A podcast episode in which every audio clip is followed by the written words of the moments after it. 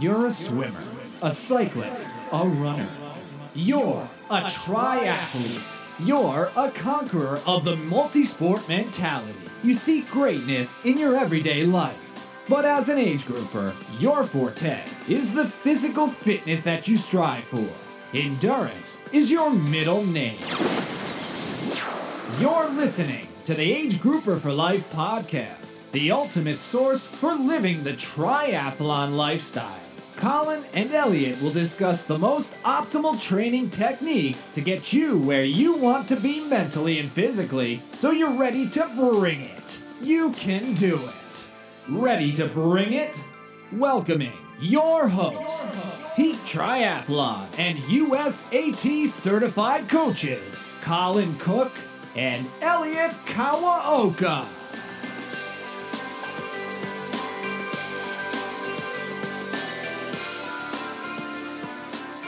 How's it going, everybody? This is Colin Cook with, Hey everyone, it's Elliot.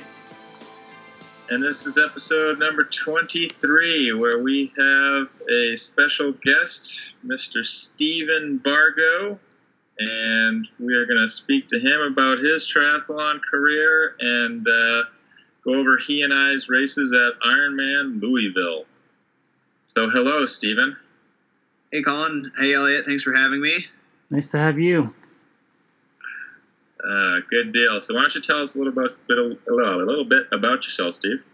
Yeah. Um, so I uh, live in New Hampshire with Colin. Um, married uh, to my wife Katie. Um, been doing triathlons now for about nine, ten years or so.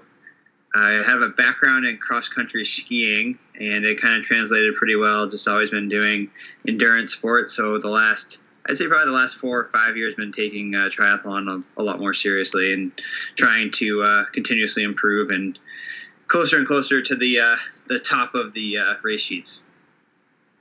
There you go. So we all deal. started around the same time. Yeah, Seems pretty like. much. Yeah. We got a year. Yeah, He has a year or on us. year or two on Steve, but uh, Steve's been doing endurance stuff for a while. Um, so Steve, let's let's hear a little bit more about your uh, your background. So um, you mentioned skiing. Tell us a little bit more about that. Yeah, so my parents put me on skis when I was probably like three or four years old, and uh, basically throughout high school, skiing was my uh, well, skiing and soccer were my kind of two main sports. Um, skied for my high school, Mount Anthony. Uh, we won, I think, three out of four state championships uh, when I was in high school, so that was pretty awesome.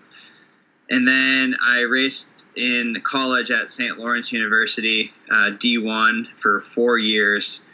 And at that point, that's where I met my roommate, who was a swimmer, and that kind of began my uh, transition to triathlons after school. Um, it's harder to ski as much now that we're out in the working world here, and it's dark at five o'clock, four thirty. Um, finding trails and, and stuff's just a lot less feasible than it is to you know set a bike up or in the in the basement or something like that. True, true. So what uh, what drew you to to multisport? Yeah, I kind of alluded to it a little bit there. Um, so I always had a little bit of you know biking and running as cross training for skiing, but as I mentioned, my college roommate was a swimmer, and he had actually done a triathlon this summer before college, and he lived in Lake George. I lived over in the Bennington, Vermont area, so they're pretty close to each other, and the race was kind of right between where we both lived. And so after freshman year, he uh, bet me that he could beat me in this triathlon, and I had seen him run and bike before. And granted, I had no idea how to swim, but I was pretty confident that uh, either way, I would I would be able to to beat him. and what happened in the first one? So again, I didn't really know how to swim. Uh, I took my goggles off in the middle of the swim because they got foggy, which uh, turns out is a worse idea than just leaving foggy goggles on. I think I swam like 33 minutes for a Olympic distance, just in triathlon shorts. I think I didn't have a wetsuit or anything like that. Um, but then I somehow passed him at like mile five in the bike, even though he swam like 12 minutes faster than I did. And I'm like, dude, what have you been doing? And apparently he took like 10 minutes in transition. So, um, yeah, I ended up beating him by quite a bit. Nice. Nice. So you're natural. I, I guess uh, it's also ironically the last triathlon that he ever did. So um, I maybe discouraged him a little bit too much. But yeah, from there it kind of just um, blossomed a little bit. I think the next year it was I did my first half Ironman, which was the Tupper Lake Tin Man. Um, and I did a couple like every summer. I did Tupper Lake Tin Man I think two or three times. Did Timberman a couple times. And then the year after I graduated from college, I did um, Ironman Lake Placid for the first time. Yeah, you like that one, don't you? well, uh, yeah, Colin. Colin knows I like Lake Placid quite a bit. So I lived there the year after school. Um, so I have a lot of friends there, which makes it convenient. I know the area really well. Um, it's really nice there, especially in, in the summertime. It can definitely get uh, pretty uh, pretty chilly. Um, like right now, it's snowing there probably. How many times have you done that race? Uh, the full I've done three times, but I am signed up for next year because I only do the same races over and over again. Apparently. That's how I am too. Both do whack jobs. Don't like to mix it up. but uh, and so, how many Ironmans have you done total, Steve? Uh, what is it now? Like five and like nine eighths or something, or like uh, eight ninths or something like that. After Louisville uh, a couple weeks ago, but so yeah, technically six. Yeah, I'm gonna go with six there. Come on, don't discredit us enough. We got the job done. nice. So yeah, so you've done Lake Placid three times, Louisville twice, and Yep. then uh, some other race too, right? Yeah, I did Kona back in 2015. So, um, again, very consistent here because I'm doing Lake Placid and Kona again next year. So, again, really going outside the box here. Hey, it's working for you apparently. Good deal. And so, uh, what what is the, the secret to your success? You feel, or why you think you've been uh, successful in triathlon? Uh, that's a tough question. Um, I, I don't know. I think probably one of the biggest factors in triathlon. It's uh, you're in you're it's a sport that you are in it for the long run. If you, you know, really want to be successful, um, you definitely can see big improvements from year to year, especially when you're first starting. But I think it takes uh, consistency over the period of years to really continue to like hone your craft, get better, uh, learn from previous races, especially in the longer races. So, you know, with my background in skiing and now triathlon, I feel like I've been doing endurance sports for like 20 years. So, I think the motivation uh, to do it and that helps that I really enjoy being outside and exercising and pushing myself. Gotcha. So is that what yeah. entices you most about doing Ironmans or long course racing? Yeah, I don't know. I'm, I'm um, I guess also I'd say I'm, I'm, I'm better the longer the distance typically. Um, so I think that that helps. There's something weird about an Ironman like build where you're like halfway through it and you're like, man, I'm really tired. Like, why why am I doing this? But then you come to race day and like the week of race day and just being in uh, what I call like Ironman shape just feels like really good. It's a weird way to describe it, but it's just like you just feel sort of like a superhero, sort of. I don't know how to describe yeah, That's a good taper. It sounds like to me. Yeah. yeah, so they, we've I think we've uh, honed that in pretty well. Good deal. Cool. And so you mentioned uh, your wife, Katie. Um, what else you got for uh, loved ones? Um, so yeah, here in New Hampshire, it's uh, myself and my wife Katie and my dog Izzy. Um, pretty small families actually on both sides. So both our families grew up in Vermont. My parents, uh, my mom and dad, live in Bennington, Vermont, which is on the south uh, um, western side of the state, between kind of like on the border of New York and Mass. And my brother also lives there uh, in the same area. And um, Katie's parents live up in the Montpelier area, uh, Vermont again. Her brother kind of lives halfway between here and there. Um, and then I have an, an aunt who spends her time between California and um, uh, Maine, and my aunt and cousin together. So yeah, we have a pretty small family, which is um, it's good and bad in some ways, but it helps. Uh, we're all pretty close, so that, that's nice. Yeah. And what do you do for work? Yeah, work uh, in finance at uh, Fidelity Investments down in Nashua, so it's a pretty convenient uh, commute and so forth here. So you have a convenient commute and no kids. That is your secret to success. well, yeah, we were joking about that with Colin earlier. As I'm sure most people know, Colin has uh, four kids going on 30, I think, kids total, uh, feels like. Um, but yes, no kids right now, um, short commute, and um, an understanding wife um, who supports me in um, my triathlon career, if you want to call it a career. And is a solid runner herself, right? Yeah, so she's done Boston, I think, two or three times, and she qualified and we're both going to be running Boston in uh, the spring. So um, yeah, yeah, she's uh, definitely quite the runner herself. Yeah.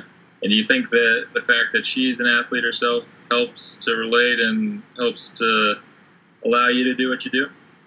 Yeah, definitely. I think especially in the, I think it's most helpful when something doesn't go well, be it a race or a workout. Probably more specifically a race because we only I only race probably six seven times a year. So if I don't have a great race, it's like you put a lot of time in. Um, but so she knows what it's like to put the time in and the effort in, and then not have something go uh, maybe the the way it's supposed to go, or kind of the same way when I'm in the middle of a big you know build and training and so forth. She knows that you know I'm tired and could be a little cranky and so forth. So she's pretty pretty understanding uh, through all of that, definitely. Yeah, that's cool. Um, interested in Elliot's perspective on this. He's in a similar, or maybe even more intense, I guess, with his wife, with uh, them both doing Ironman triathlons this of this year. Um, but uh, I have to admit that for me, you know, and, and even when I was kind of getting into the sport, uh, I was kind of trying to push my wife, and she's done a couple duathlons, and um, you know, I, I, was trying to push her into it a little bit, and um, I have to admit that uh, I kind of realized after that that if uh, if she got really into it, it'd probably be taking away a little bit from my training abilities. so it's it's interesting, and I think that uh, the the bonding and, and the ability to uh, to have you know the your significant other can recognize and appreciate what you're doing, but at the same time, I think uh, having a wife that doesn't train too much, as long as she's on board, can be more beneficial in, in some ways as well.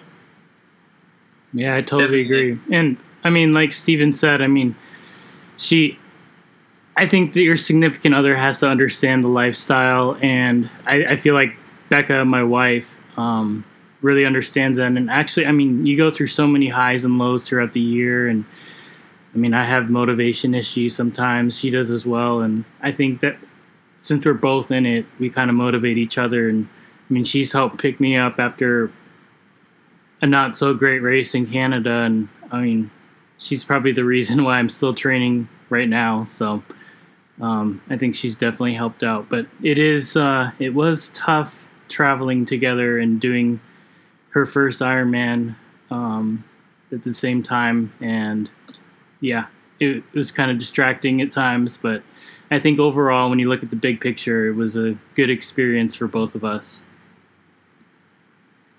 Very cool. nice. Well, so shall we talk about Steve's last race? Steve's and yours. I really want to hear both of your guys' stories because you guys both had amazing races. It seems like.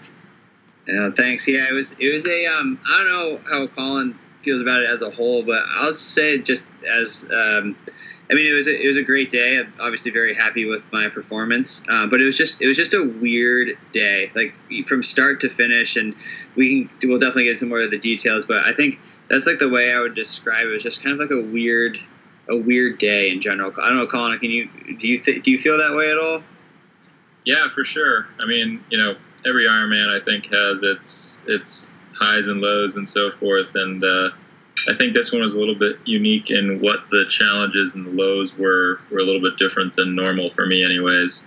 Um, but then obviously, yeah, both the the results we both had uh, made it all worth it for sure. So, did you guys know before the race that the swim might be short, or was it kind of like a game time decision? And did they have to make that decision last minute? Yeah, so it was totally last minute. Uh, I actually was waiting to take a last uh, porta potty uh, trip, and um, I kind of ran up um, to Steve and some of the other guys we were with, uh, and we are like getting ready, like assuming we are going to jump in the water, and he was like, "Yeah, they shortened the swim," and uh, so we really, you know, there was talks of the strong current, but I don't, I didn't hear anybody mention the potential of a shortened swim. Did you, Steve? No, I feel like so I didn't really think about it, but um, I think a couple of things. So as Colin said, we were there with a bunch of people, friends, friends of friends, and so forth. And one of them jumped in the um, so the swim. I guess for everyone else to know too, just a little background. So the swim in Ironman Louisville is in a river, and the Ohio River, which is uh, it's a it's a beautiful river when you're flying over it from uh, coming in. It's nice and brown, just looks like a brown patch of water running down a river. Um, but anyway, uh, so it goes. It was supposed to go upstream a little bit around an island and then back downstream. And one of the people we were with said, "There's a pretty good swimmer." Said it took him like 15 minutes to swim up three buoys in the practice swim, and like two and a half minutes to swim back down, or something like that. But you know, I didn't really think that it would be canceled because I knew last year the the current was fast. I had a fast swim for me last year, but I guess what they were saying is at the start of the race, some of the pro men actually swam a little downriver to warm up, and they literally had to be pulled back up river with uh, with kayak. So I found out just kind of standing in line there. Um, they made the announcement that they're basically going to just send you down the stream 0.9 miles, and um, it was cold, it was raining, and so it just meant kind of like another half hour of standing around at, at the uh, in the in the swim line because a rolling start. Yeah.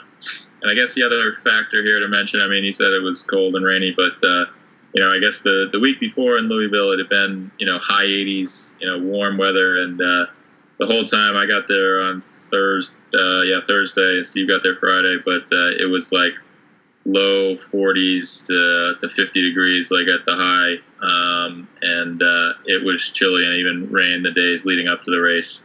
Um, so it was uh, definitely cooler, and you know we had an idea that was going to happen, but uh, it certainly uh, played out, and uh, and that ended up being the conditions we were dealing with. So um, the swim was for me, anyways, was pretty weird. I did. Uh, I was hanging out with these guys, and I said, uh, "See you later," and I jumped up in line and got a little bit further up ahead of these guys. I think Steve should have done the same, but uh, we'll leave that one alone. um, and so you know, I, I got in, um, and it was really kind of a chaotic swim. Like you knew it was going to be super fast, um, but uh, like there was a lot of uncertainty about like where we were going, even though it was kind of straight down. But there was some buoys that were moving around, and uh, it was it was just kind of you, you, just didn't really. I never felt confident. I knew where I was going the the whole swim. You feel the same way, Steve? Yeah, it was actually so I'm pretty calm in the water. Um, most things don't really bother me. Um, but at one point, they, they try to send you out kind of in the middle of the river from the start. And I remember just trying to swim out to the buoy and then just being like, I'm not going to be able to get there. And then just basically turning and heading down downstream pretty quickly. And that's kind of when I first realized that, man, this water is really moving pretty quickly. Um, so yeah, I, a lot of it. There's weird buoys. No one really knew where they were going. The kayakers didn't really know how to help people. So the biggest thing that I, I knew from the last year was to kind of head over to the swim exit early. So it may have actually slowed my swim time down a little bit because I wasn't in the fastest part of the river in the middle. I kind of started moving to the left early because I didn't want to overshoot the stairs that pick you up out of the Ohio River and end up uh, down downriver and have to swim back or something crazy like that. So, um, but yeah, definitely a weird swim, and I think I swam like my Garmin said 52 seconds per 100 yards just to give people um, a reference of how fast we were actually going. Yeah, I think and, you guys both uh, you guys are both sub one minute per hundred pace for that swim. Yep. Definitely. I could do that in a pool with flippers and a dive, probably. how about that? maybe. Yeah, maybe. so yeah, so obviously the the swim was extremely short. So uh, um, you know, just uh, under 14 minutes for uh, for both of us there, really quick. Um, you know, the faster times I see were like 13 minutes and the slow ones are like 15 minutes, right? I mean, of anybody was competitive. So I, I don't think uh, the swim ended up pretty much being a non-factor. But at the same time, I'm glad that uh, much better that they actually let us swim and at least do something um, as opposed to just canceling the swim. So um, you know, I thought that was good. Yeah, I completely agree, and I think it's just for me too. It's uh, I would have been more disappointed if this was my first Ironman. Um, it still would be nice to do the always when you're doing Ironman to do the full distance, but it's really just when you're in line they make the announcement and you just have to make that like five second mental shift and say, all right, well that's what cards we were dealt today, and uh, just roll with it. You can't let it ruin the rest of your day. Um, it's also easier said to do that for me since the swim is my slowest of the three legs. But uh, either way. Yeah, yeah, agreed. So as we got out of the water, um, it's kind of a, a, little bit of a long transition. You got to come up and out and uh, head into the tents. Um, yeah, I was feeling pretty good again. So short. Uh, I did take the time to put compression socks on. Steve uh, that, that, I in compression socks. that is very hard with uh, when you're all wet too. Did that was that hard to put on? Uh, I really can do it pretty well. Um, if you roll them up and then you really get them wide and, and you just kind of leverage that and, and, really spread them out uh, when you're putting them on. Um, I really, I think I struggled a little bit with one of my feet, but uh, it wasn't bad. Um, well, you're gonna have so, to do a YouTube video or something so we can uh, show everyone how to do that. All right, deal. Uh, I did, however, struggle. So I did put arm warmers and gloves in my bag. And so I grabbed those as I was heading out uh, to grab my bike, and I started to try and put them on, and I was struggling to get them on. And by the time I got to my bike, I like didn't have either of them on, so I said, "All right, screw it," and I just threw uh, my arm warmers and my gloves just kind of near my bike, and said, "I'll just deal with it here." So, um, yeah, that was a bold move. That was a very bold move. Yes, for sure. Um, so what so, were the what were the temps like when you starting the bike? Was it was it really cold? Yeah, what was it? I would say like yeah, like 40, 46 to forty eight, and at that point it was steady. It was there was a steady rain still at that point. It was not it was not ideal. 44, 45 at that point. I think it was even a little bit cooler, but um, yeah. So it was definitely chilly, but it was and it was definitely raining. So um, you know, other than that, uh, I mean, that's something I look back at and certainly would have done differently and taken the, the few seconds uh, to get those on, or even maybe if it was a dozen seconds or so. But uh, that was the decision I made, so I went with it. Um, so got out on the bike, and uh, oh yeah, another thing that uh, leading up to the race, so my SRM power meter have been shit in the bed for a couple weeks, and I had actually taken that off and put one of my stages power meters on there um, because it just flat out wasn't working. Um, and so I decided to, at least I thought my stages would work. And uh, of course, that was having problems the day before the race. And so I got out on the bike and uh, it was um, it, it was not working at all. So I tried real quick to, to catch it, pick it up, but uh, it didn't work. So I just said, all right, you know, and I was kind of expecting that to potentially be an issue and just said I'm I'm going off feel and heart rate. Um, so um, so yeah, so no power to start the bike as well. Um, wasn't wasn't thrilled with that, but uh, um, got out there and, and the legs felt really good and uh, um, that's where I was at as we started here. Steve, how about you? Yeah, I think this is where I start feeling like when I mentioned earlier that it was kind of a weird day. Um, Colin mentioned the weather there. I, I did take the time to put uh, arm warmers and gloves on, and I put uh, booties on my shoes. They're kind of mostly on already, but like full on booties. Um, so I started the bike. I felt you know fine. Um, the I guess the weird part for me is usually coming out relatively a little further behind the swim. I feel like I kind of passed a lot of the people that I would pass on the um, maybe the first few hours of the bike, I feel like I kind of got to where like uh, you're you're with people of equal ability. You're not really passing people. You're not getting caught. I feel like I got there in like a like a half an hour, which felt weird to me. And I ended up spending a lot of time in this race alone, and didn't really know where I was um, for for a lot a long part of the race. Um, but kind of jumping a little too far ahead there. But Colin said too, the weather and this was um, probably the toughest part. I mean, you always have a mental battle in an Ironman. So the first hour or so, I think maybe because my background in skiing, I'm used to cold weather, used to bad weather. Um, I was pretty much okay. And then I remember being at like mile 30 or so, and it was still raining, maybe not as bad, but just wet, you know, about an hour, hour and a half or so into the ride. And just thinking, like, man, I don't really know if I can do another 80 or 90 miles if this temperature keeps up, if it keeps raining like this. And that was the first time where I was almost a little like I want to say scared, but a little concerned just about, hey, am I going to be able to to get this done today? Um, I don't know, Colin, if you, I think yeah. you had a somewhat similar experience to that too at some point, right? Yeah, I mean, I think mine happened even sooner. Um, at like mile, I mean, excuse me, minute 45, like 45 minutes into the bike, I was kind of like, crap, I'm getting really cold here. And uh, I was shivering pretty good. Um, you know, and I was just like, you know, I'll keep going, but uh, I was starting to get real nervous because obviously still a long ways to go, and uh, you know, I was starting to shiver pretty bad.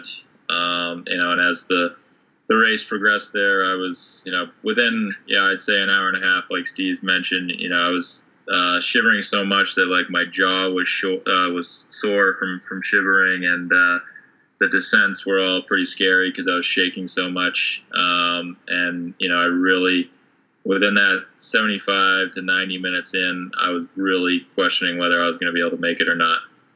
Um, yeah, I don't know if it ran through your head, Colin, but I was like, well, if I stop, like I'm in the middle of nowhere in Kentucky, like I could stop at an aid station, but like, like I'm just gonna get colder. Like I'm I'm soaked. I'm, you know, right now I'm producing heat because I'm working hard on this bike. So part of me was just like, well, just really keep going until you can't. Was was my uh, mantra. I don't think I ever got as bad as you did there, but I was just like, well, I can't really stop because I feel like I'm just to get colder if I do stop. Yeah, I actually did not think about that. uh, that's that's definitely a valid point. Uh, I definitely used that time to think of my family and the sacrifices that uh, had been made for me to get to that point, and uh, I wasn't I wasn't ready to to back out, and, and definitely use that as motivation at that point.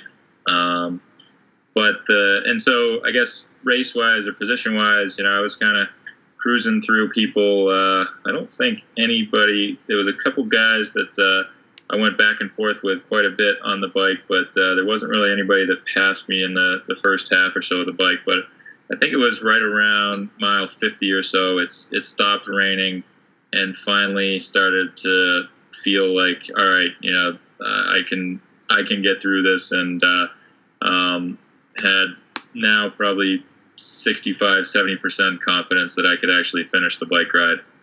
Um, but uh, but yeah, that's that's where uh, it kind of turned for me. How about you, Steve? Yeah, I don't really remember exactly where, but it definitely stopped raining at some point, like you said. So that definitely felt better. I really remember thinking of that, like that, like what if I drop out? That thing that I was just saying a few minutes ago, um, one time, and then I kind of forgot about it. To be honest, I didn't really remember thinking, "Oh, I feel warmer now." I I just I guess refocused on the race itself. But yeah, it definitely stopped raining and it definitely warmed up at some point there. Um, and again, for people not familiar with the Louisville course, it's basically um, it's like a lollipop, and you do the um, the circle piece twice. So as Colin mentioned, there is probably pretty much halfway where it stopped raining, um, I guess, and right at the start of the the second loop or so. Um, the one thing I will say is I felt like my legs were more tired, like even at mile like 40, and I was a little concerned about that. And I think it was maybe just trying to keep my upper body, my chest warm, um, some little energy drain for my legs there, because that was the kind of the second little mental hurdle. Like I said, you always go through mental hurdles in an Ironman.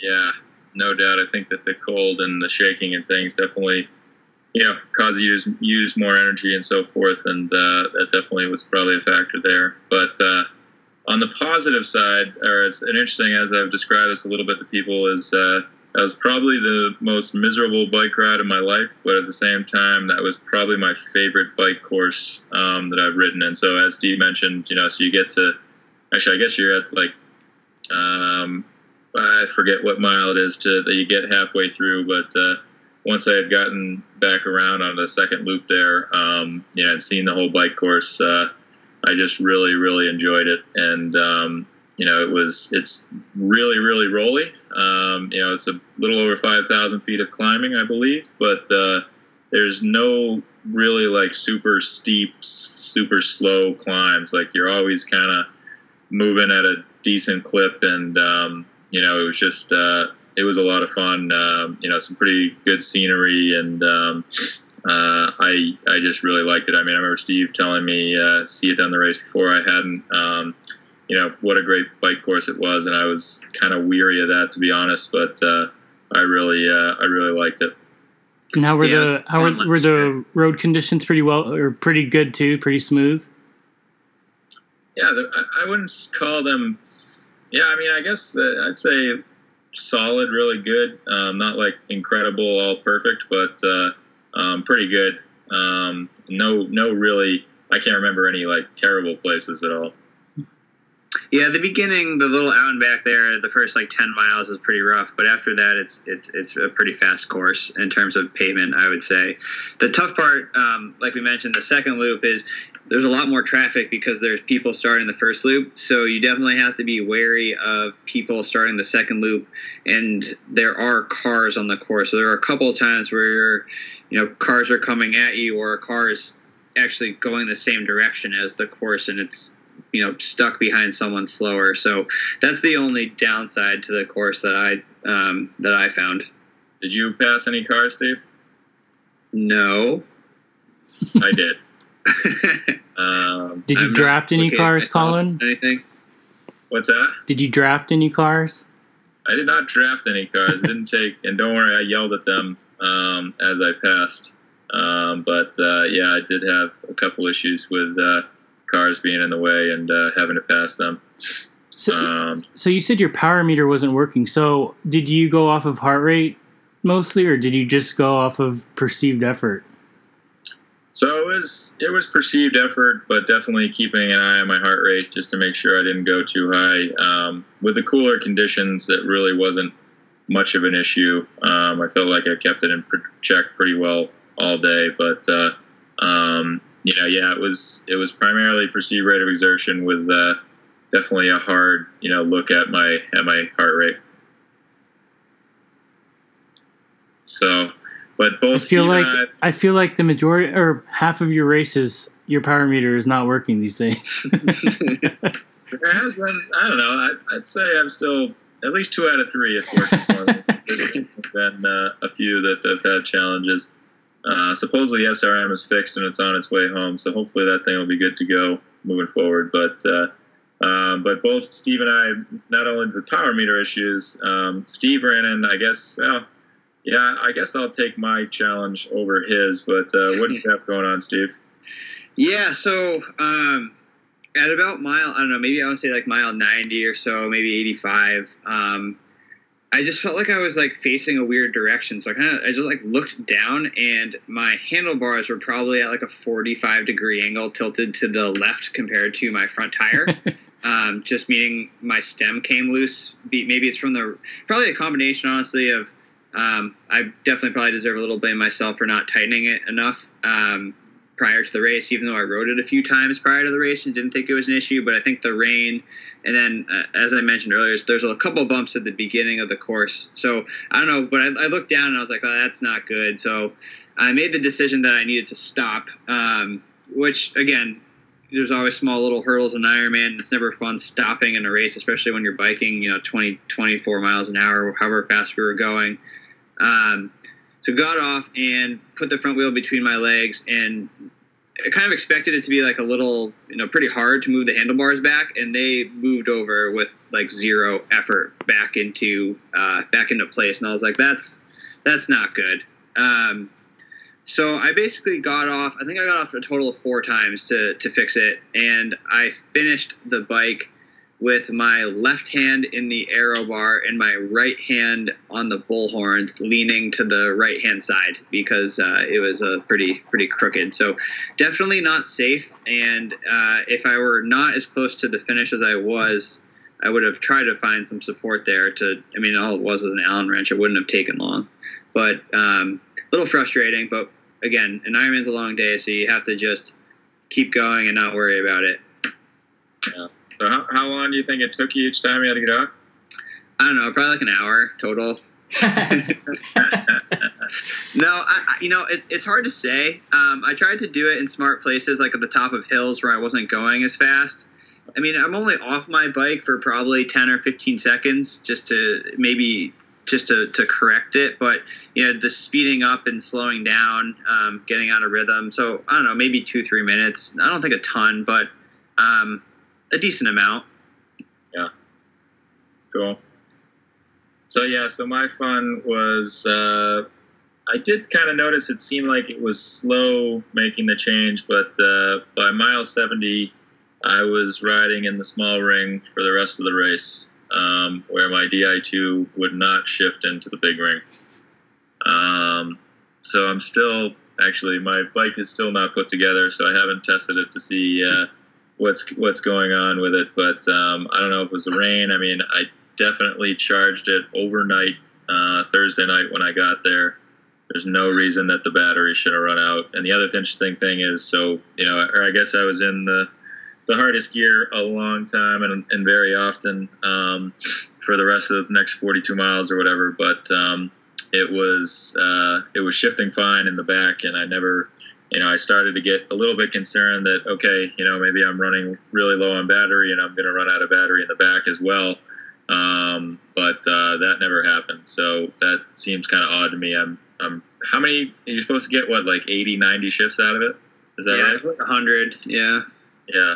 Uh, I'm pretty sure I did more than that um, when it's all said and done. And um, so I'm, I'm interested in, um, you know, I've never, never really had an issue like that where it's not been the battery or something. Uh, but I just don't understand how the battery could have ran out that quickly. So, that definitely cost, cost me some time. There was a few guys actually that were in my age group that uh, I was kind of going back and forth with and things. And when that happened, uh, they definitely took off on me, and I'm pretty confident I would have been able to to at least hang with them and so forth. So I think it cost me a little bit, but uh, on the plus side, it, it definitely uh, got my cadence going, and uh, or I guess I didn't have a power meter, so I couldn't tell what my cadence was, but uh, I was I was riding at a pretty high cadence for me for sure. So at the end of the at the end of the bike, nothing on your bike was working, except for your except for the engine. Handlebars were working. Yeah. Yeah. Okay. Yeah. Um, yeah, nah, no power, no, uh, no elect, no, none of the electronics were working. That's for sure. Hey, back in the day, no, those guys didn't need that stuff, and they're still putting together good bike splits. So Yeah, you, you proved it So, as well. Yeah. So I, I was happy. Uh, yeah. So just under 457 or whatever, sub five for the bike, which was kind of a you know hopeful goal of mine. So uh, did achieve Steven, that. And, Steven would uh, have had the uh, course record if it hadn't been for his Yeah. handlebars. yeah. exactly. 404. Steve. I don't. I think actually Starkey biked like a 410 there last year or something crazy. So only by a little bit. right. right. but I did. Uh, I felt really good coming in off the bike. Um, that's right, Steve. I don't know if we want to uh, talk about this too much, but uh, do you want to talk about another milestone about uh, your um, your ability to uh, lose fluid uh, on the on the bike? yeah, I, I did it three times. That's that's all I got. So Steve, as as much as I've ridiculed and tried to uh, coach him on um, relieving himself while on the bike, he has never done that in an Ironman, and I'm surprised that uh, somebody at his speed and skill level and you know where he, he gets in races uh, that he's he's you know obviously it's achievable, but uh, that he be willing to lose time to stop to go to the bathroom and so forth. So um, the rain I think helped, but uh, hopefully we've uh, we've made a man of Steve here, and uh, he's you know successfully learned how to pee himself. Yeah, you just make me nervous. So um, you know that's the problem. I guess I'm finally just getting used to having you around. that must be it. That must be it. So, um, but uh, the reason that came to mind is actually I uh, definitely felt uh, a number two pretty much most of the bike, and um, I really don't like to stop ever in races, and uh, I uh, I stopped in T two and uh, did take care of things. Um, relatively quickly, you know, and uh, I think it was, or no doubt, it was the the right move, um, and I felt a lot better um, going into the run by uh, getting everything out. Um, but that was something new for me uh, in an Ironman. So other than that, uh, T2 was pretty smooth for me. It is a little bit longer of a transition run, just like the swim. Um, but how did uh, your T2 go, Steve? Well, first of all, I just want to congratulate you, Colin, on uh, your transition times because you did the exact same transition uh, time for both T1 and T2. So that's got to be worth something right there. So right. I don't know if you knew that, but good work. Wow, look at that! I did not know that. So, um, yeah, I, I know uh, number T2, no pun intended, would have been a little faster if it wasn't for number two. Uh, so. yeah, I mean, um, I remember just thinking like. Um, whoever I hand my bike to, they're gonna see my handlebars and like, dude, this kid is not safe. Uh, that was like kind of my first thought. And um, again, in an Ironman, you never know. Like I've run pretty well off the bike, even some last workouts where I was pretty tired. Um, but you, never really know how your legs are gonna feel, especially when you kind of try not to think about the fact that you have to run a marathon, but you never really know how your legs are feel. So first few steps, you're kind of trying to gauge and be like, all right, am I okay? Am I am I am I not okay there? Um, so I think I felt mostly okay. I think I was just a little cold still. Um, but I think the weird part, again, like I said, the weird race is like um, I biked like a 504. Last year I biked under five hours, so I wasn't really sure.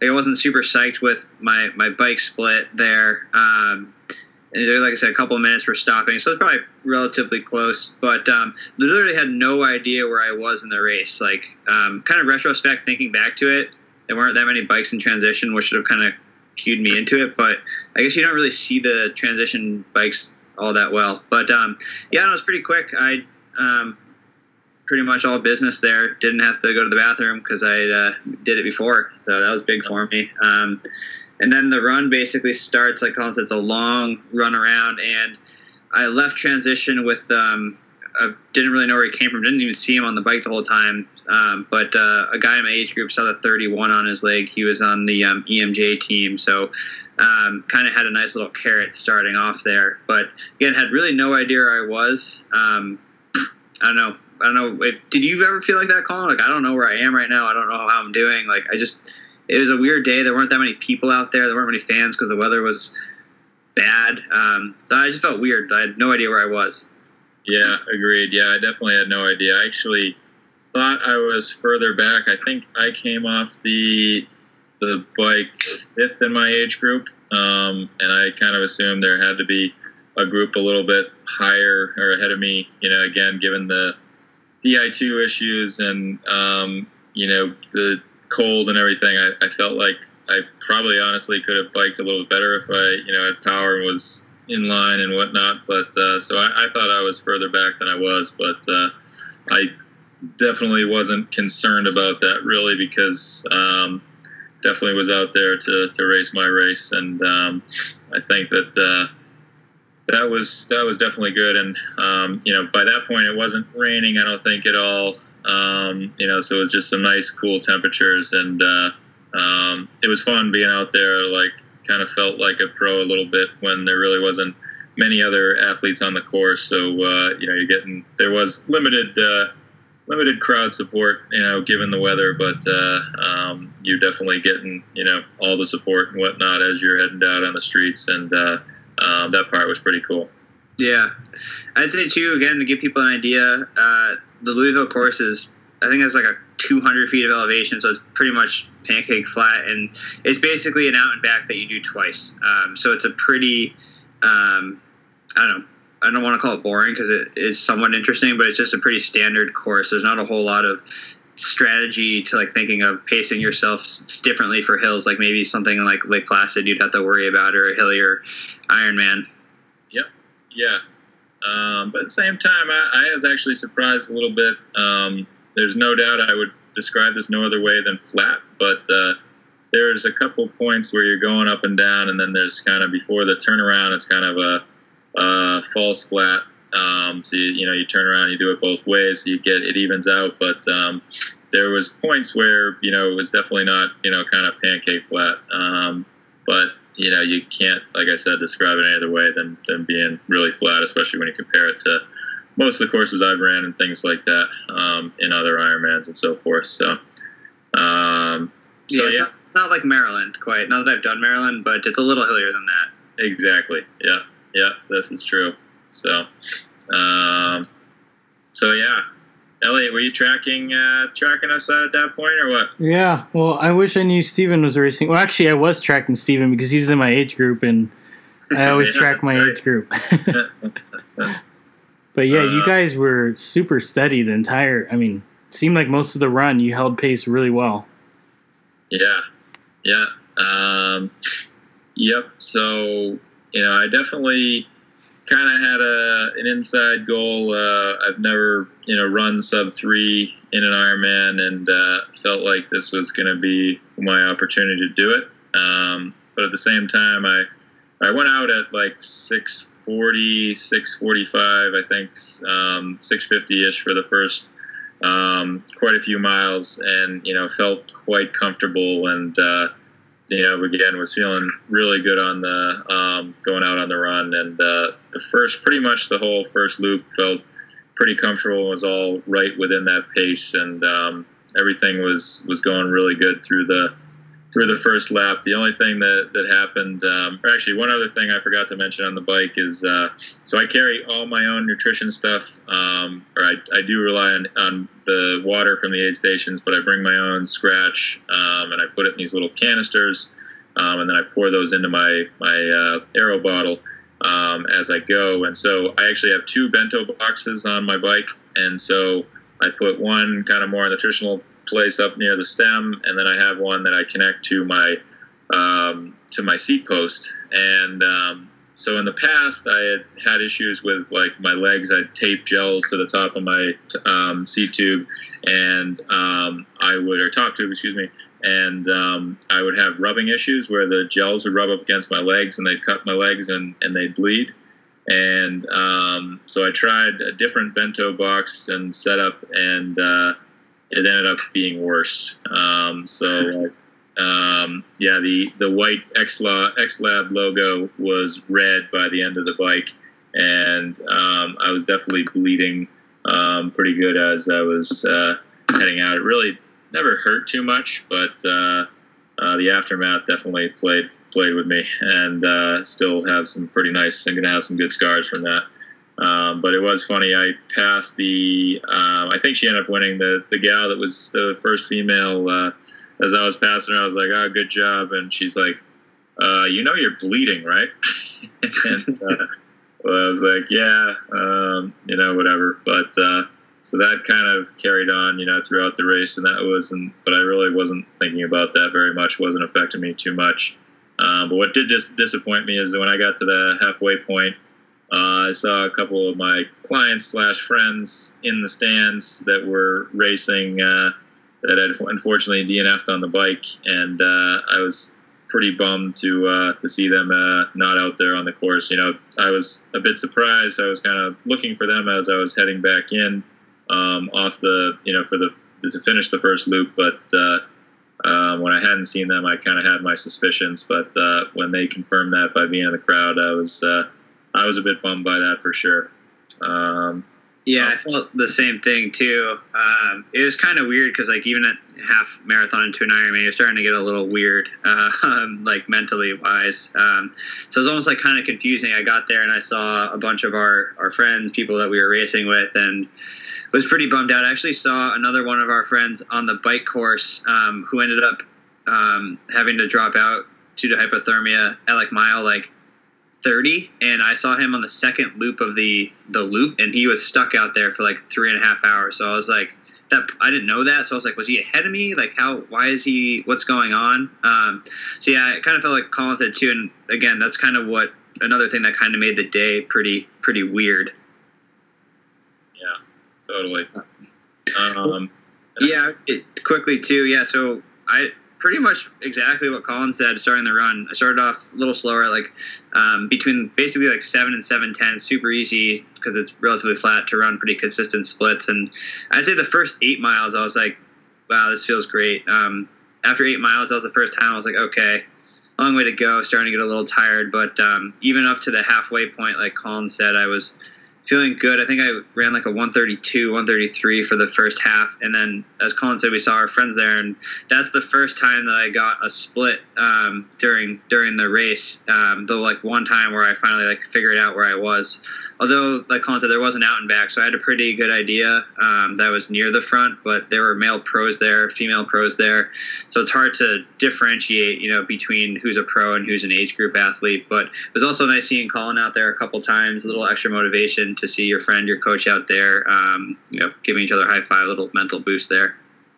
Definitely, yeah. And I guess the one other thing for me. Um, is I knew there was a couple guys in my age group that were out in front of me that I had been riding with a bit, and uh, I did pass um, three of those guys um, by the by the halfway point. You know, two of them kind of early on within the first couple miles, and then the last one um, probably like mile 11 or 12. So once I did that, I felt pretty confident that I was in a good spot. Um, and then there was one other age grouper that was out in front of me. Well, two, but uh, one that I could see for a while, and uh, definitely was my goal to to catch him. And uh, when I did pass him, I kind of asked him if he knew what place he was in or whatever, and he had said that someone had told him he thought he was the second age grouper. So when I heard that, uh, definitely made me feel confident that uh, I'm in a place to to qualify, you know, and uh, and and do well in my age group. So um, from there, for me, it was really just just holding on. Um, I guess I'll, I'll, use this opportunity to mention that I, I did run in the Nike uh, uh, Vaporfly four percents, um, and uh, that was the first time doing that. And uh, I must say, for me, they they really seem to be the real deal. Um, they you know they so the the big thing with them is they have like a little carbon plate inside the sole there that kind of supposedly gives you a little bit of bounce and uh, can really boost you a little bit. So, um, you know, a lot of the top marathoners are, are wearing that or using them these days if you're not familiar. Um, but uh, they, it really felt like as I started to fatigue a little bit that my pace was really still holding pretty well. And uh, it wasn't until about mile 22 that I really started to fade and fatigue. And um, I did end up having uh, a couple.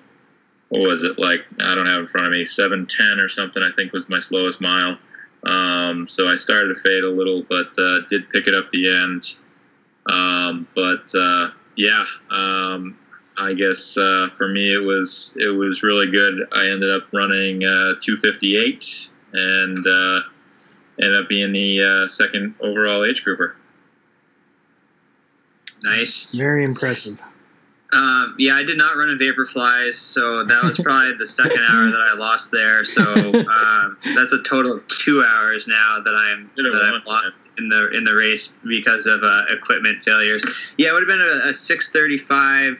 Winner was 7:34. So yeah, probably about an hour win uh, for me there if I had those things go right for me. but um, no, so as I mentioned, um, seeing our, our friends. That was the one split I got, and they told me I was first in my age group five minutes up, and I like kind of heard it, but didn't like actually um, I don't know internalize it. So I, you know, like what? And they're like first in your age group, five minutes up, and I was like, oh man, and like it's exciting, but it's also like kind of scary. Like don't mess this up. Um, and you still have like 13 miles to run, and at the end of an Ironman, 13 miles is still a long way to go. Um, so I kind of made the somewhat conscious effort to slow down a little bit um, on purpose, which was a little difficult to do because I was still feeling pretty well. So I purposely slowed down to 715s or so. Um, like trying to do math in my head. I'm like, all right, so how fast do I have to run? Like, how fast would someone have to run over 13 miles to catch me? And I couldn't really actually figure it out, but I was like, they probably have to run like 630, 640 pace. So I figured I'd be okay slowing down a little bit. I just really didn't want to bonk at mile 20 or 22 or anything like that. Um, so while like 20 to 26 hurt a lot, I think I could have made them hurt a lot more, but I was being a little conservative because um, I was just didn't want to do anything silly because I didn't I didn't need to. So um, I think my second half split was like um, 134, 135. So it wasn't a, a, a huge difference, but it was a little bit slower. So yeah, so you ended up where, Steve? Yeah, so I ended up winning my age group. No one caught me. I actually ran. Um, I actually made up seven minutes on everyone else in my age group in the second half. So um, that was exciting. Um, and I think I was the eighth um, age group athlete there. The other thing I would say too is the finish in Louisville is really cool. Um, it's the Fourth Street Live. There's a band. There's a bunch of people there. Um, it's kind of like a, there's a bunch of music. And last year, I didn't really know where I was at all in the race, so I sprinted really hard and kind of blacked out and didn't really remember it. So this year, kind of knowing where I was, I slowed down a little bit. I gave some high fives to the crowd, and then tried to enjoy the moment a little bit of um, you know winning winning my age group and having a, a good day and having that day be over also. yeah, and winning by over 12 minutes in your age group, huh? Yeah, um, like I said, I wasn't really.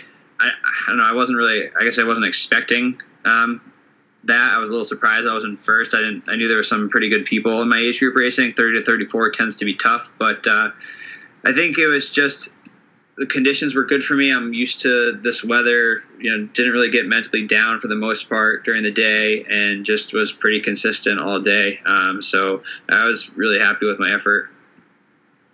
Yeah, you should be, man. Um, and and so I should also say, so I was second age group, but I was second in my age group, so I did not win my age group like Mr. Vargo did. Uh, yeah, I'll, I'll throw that right out there. yeah, so my award's bigger, so I was giving Colin crap about that um, since since the race. Also, I'd say that um, Ironman um, had the awards the next day, literally under a bridge down by the Ohio River. it was raining, and um, it's a little uh, frustrating. It's like, come on, we pay a lot of money for this race. You couldn't spend 200 bucks for a conference room for two hours or however much a conference room is. But yeah, so we were under like the highway, like big semi trucks were going by over us. It was raining out. It was still 40 degrees. Um, but uh, still worth it to go up there. And uh, for, I'm sure Colin feels the same way to get your award and to, to get our Kona slots. Yeah. And, and quite possibly the fastest, especially Ironman awards ceremony I've ever seen. Yeah. Uh, it was like, it was too fast. Which was, we were excited about at first because we thought it would just help us go through the roll down faster. But then they finished and there was like an hour to go until like the scheduled roll down starts. So we figured they would just do it, but no, they just made us wait. But yeah, they were like they would call your name and then they'd be into like another age group like immediately after. Yeah, it was pretty cool. But yes, both Steve and I punched our tickets to 2019 Ironman World Championships. Well, congrats to both of you, and send me pictures of your uh, your award because I want to post that on the on the uh, on our blog when we post this episode.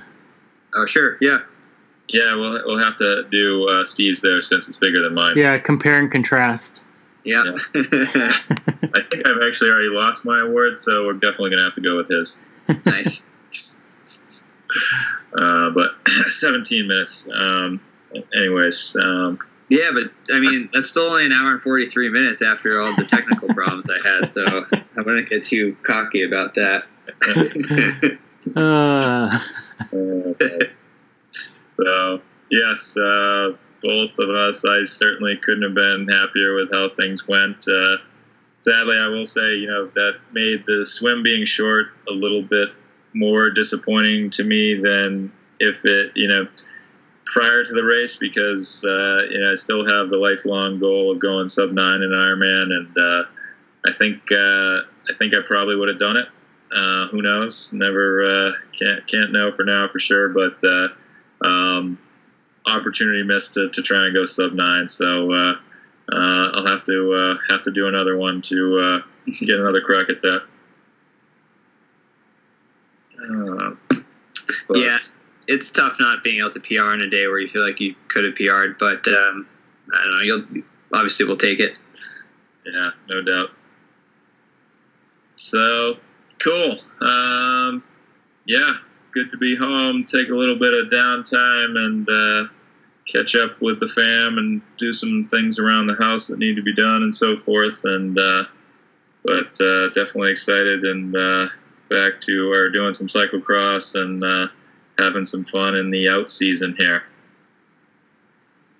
Yeah, Red Sox. watching Red Sox. Oh, I'm jealous Right. of you guys. We- Very jealous of you guys. Hell yeah. So, um, yes, the Red Sox are the world champions, and that is very, very good news. And uh, that will not uh, be affecting sleep anymore, which could be even better news at this point. Didn't Yeah, that game for a the- little break? The game the other night got over at four four a.m. your time. Almost. Yeah, Yeah. So it's did- pretty. Did Yeah. you guys stay up for any of that, or I made it to the tenth that night. It was like one o'clock. yeah. Uh, I did not. I woke up and uh, did catch some of it, but uh, um, no, I, I missed most of that one. I'll admit. well, uh, four a.m. is usually the time you wake up, right? Yeah. Yeah, so no, I did catch up uh, and was able to see that the game pretty much just ended, um, which was crazy. But uh, yeah.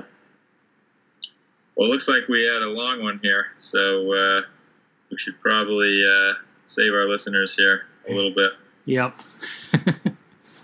Um, but uh, But all good stuff. Steve. Yeah, Thanks congrats to both of you. being on. Thanks, And- guys. Thanks for having me. We'll uh, we will be uh, doing uh, interviews in Kona this year, so maybe if you're lucky, we'll uh, we'll interview you again. All right. I'll look forward to it. I'll get my uh, agent on it. We'll get the uh, the fee for it next We'll time. talk to people first, you know, make Yeah. sure you Yeah. clear, you have the time in your schedule. But yeah. um, cool. Ellie, you got anything to add? Nope. Just hope to join you guys, and just I I need to move and get back on a schedule so I can start training again. Yeah, it's coming. So you're moving at the end of the week here, right? Yep. Mostly your wife's already there. Most of the way already done. yeah, so. my bikes and most of my running shoes and everything's over there. So I'm really anxious to get back. Nice. Do you have a uh, a race planned for the spring, Elliot? Uh, not yet. I need to think about that, but I just I need to get there and get settled down first, and then Yeah. we'll start. A lot start. of other stuff going on. Yeah, it's been pretty stressful the last couple months. Moving is no joke.